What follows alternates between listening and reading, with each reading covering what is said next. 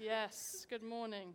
Oh, it's great to see you all. Great to have you all here. Great to be with you. Uh, hello in S2. Uh, I was in with you guys last week, had a lot of fun, so I hope you're having a great time through there as well. Um, I know that you're intrigued about what's going to happen with these post it notes.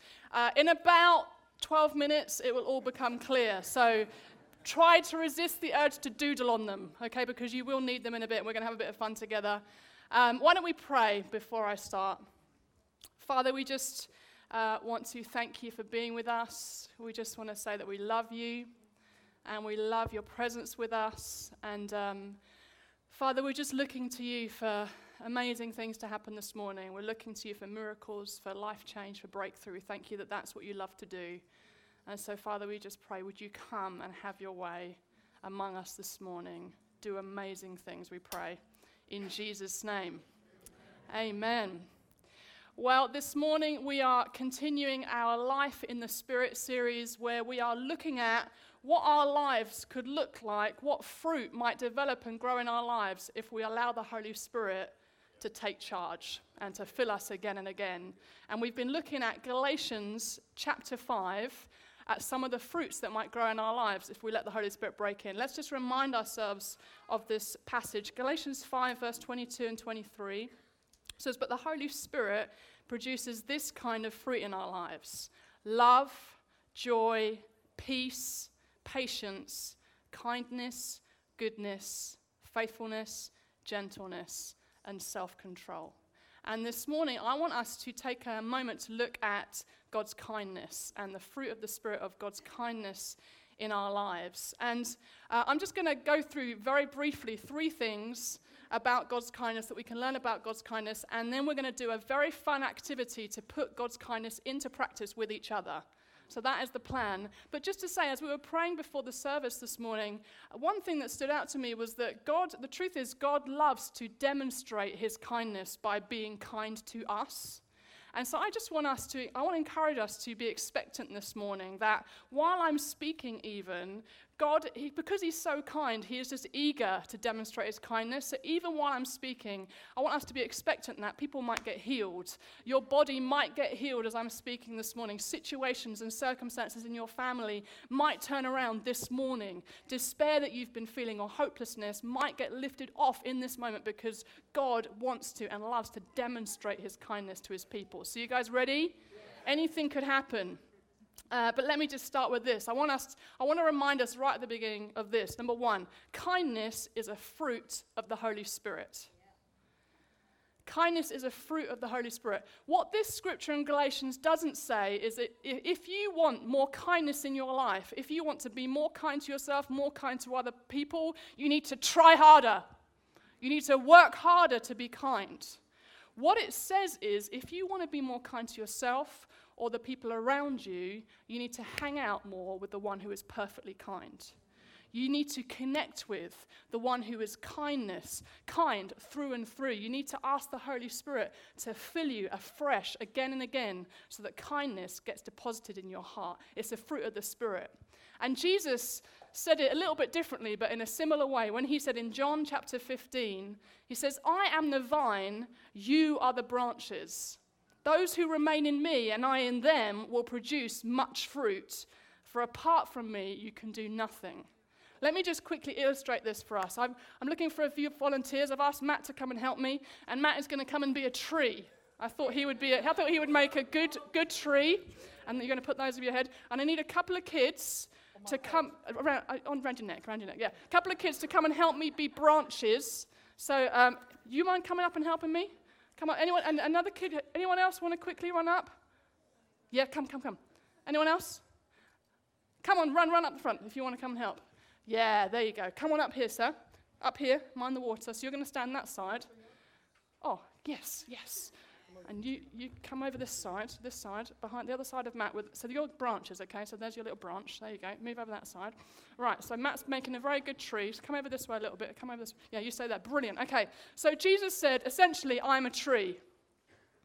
And Jesus is kind, kindness through and through.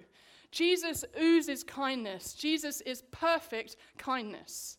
And what this is saying to us is that if we as branches are not connected to the tree, if we are not connected into Jesus, then we cannot draw from the kindness that he carries. We cannot produce the fruit that Jesus produces if we are not connected to him and remaining in him. However, if we remain in the tree, connecting with the tree, there we are, good. If we remain in the tree, what's true of the tree starts to become true of us. Okay, what's true of the tree starts to become true of us. And the truth is that the more we look to Him, the more we connect with Jesus, the more we allow the Holy Spirit to convict us where we're not being kind and help us with grace to become more kind, the more we will produce kindness naturally because we are hanging out the one who is perfectly kind and He is working in our hearts. Kindness is a fruit of the Spirit. Okay, so thank you guys. Can we thank our friend? You can take that with you. You can, you can take that with you to remind yourself. Take that with you. I'm going to keep the sticks. Very wise. So, first thing we need to realize kindness is a fruit of the Spirit. It's about hanging out with the one who's perfectly kind. How are you doing at connecting with Him? How are you doing at looking to Him? How are you doing at spending time with Him? How are you doing at saying, Holy Spirit, fill me again with your love, fill me again with your kindness so I can give it away? Secondly, when we're kind, we get to look a bit like God. Turn to the person next to you and say, When you're kind, you're a bit like God. Very good. Notice I said a bit like God, because the truth is, when we are kind, we, we reflect something of God's kindness, but we can't be totally like Him because He is on a whole nother level in terms of kindness. God is always perfectly kind. He is always kind to us. And let me just read this to you from Titus chapter 3 about something of God's kindness. It says, When God our Savior revealed his kindness, his kindness and love, he saved us, not because of the righteous things we had done, but because of his mercy. He washed away our sins, giving us a new birth and new life through the Holy Spirit. He generously poured out the Spirit upon us through Jesus Christ our Savior because of his grace, he made us right in his sight and gave us confidence that we will in- inherit eternal life. This scripture just tells us some of what God's kindness to us looks like. It says that God's kindness to us resulted in him saving us.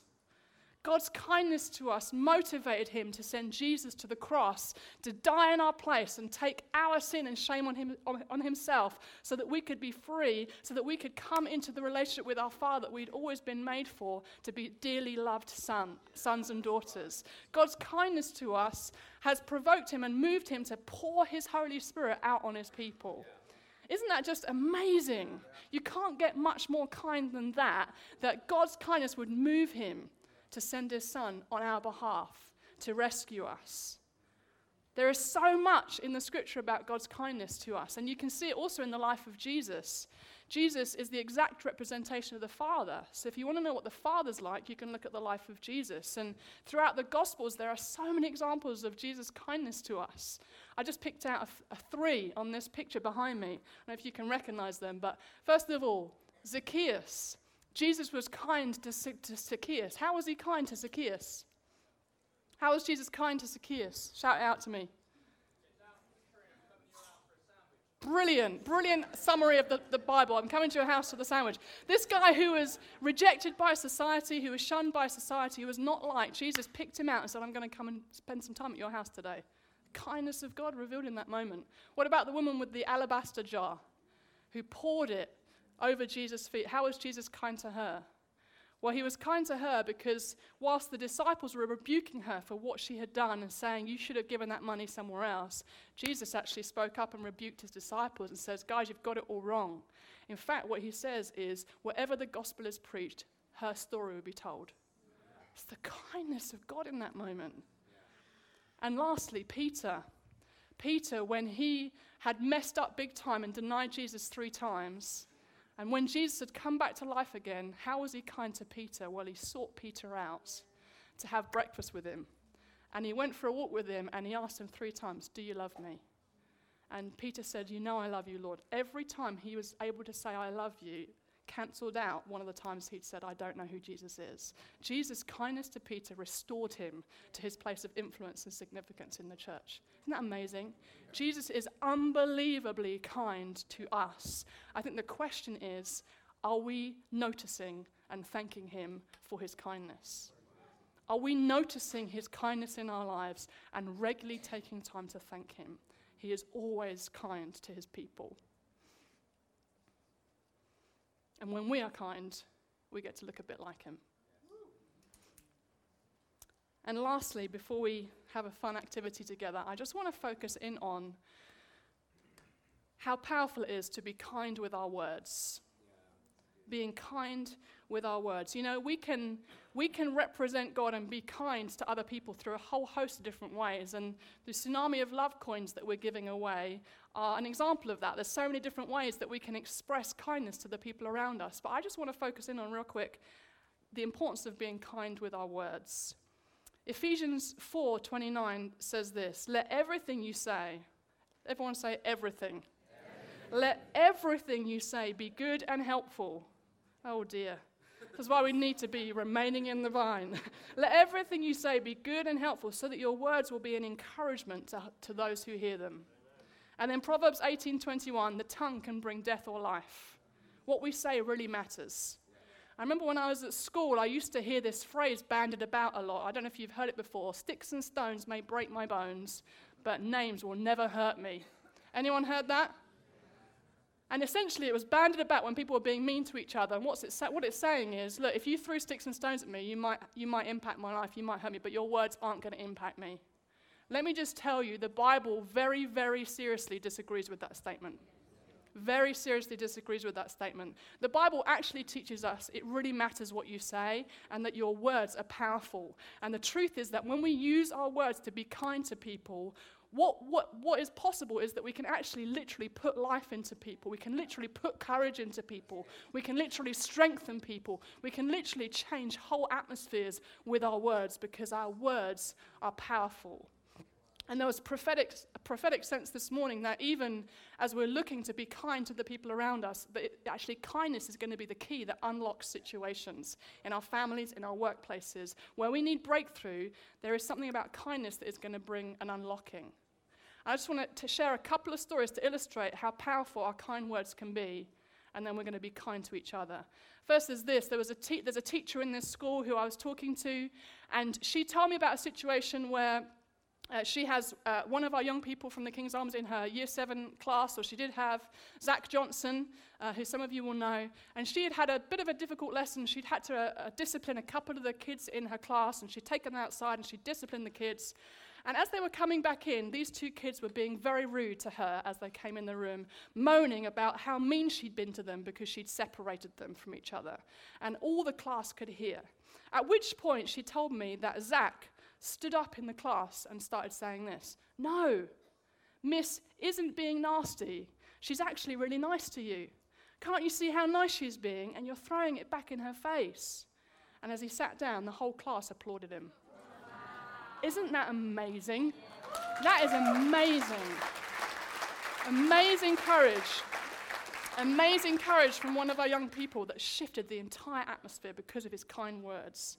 Another story a friend of mine who's in the healthcare sector, who's been on the TSM team this last year, was running a training day for some of the sisters on her ward.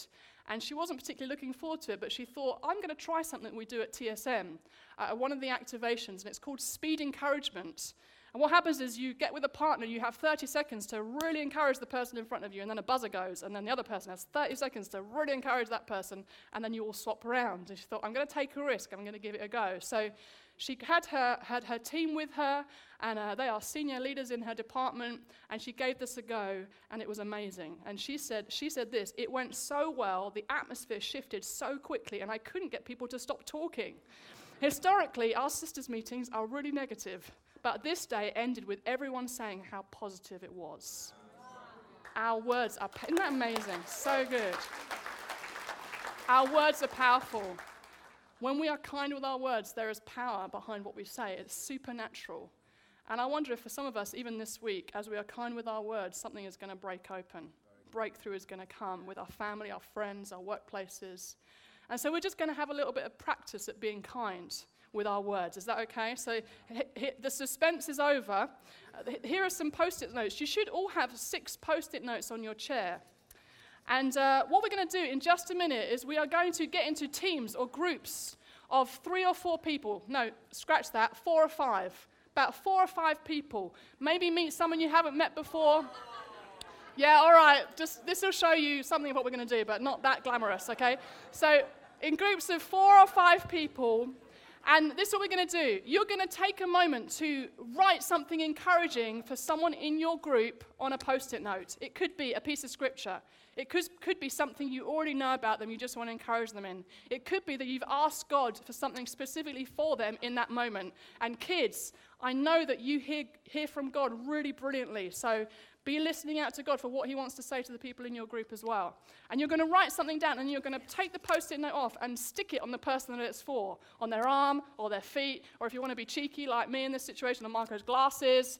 And you're going to stick it, and then you're going to write another one for someone else in your group, and you're going to stick it on them. And hopefully, within about five minutes, we will all have maybe five or six words of encouragement and kindness on us.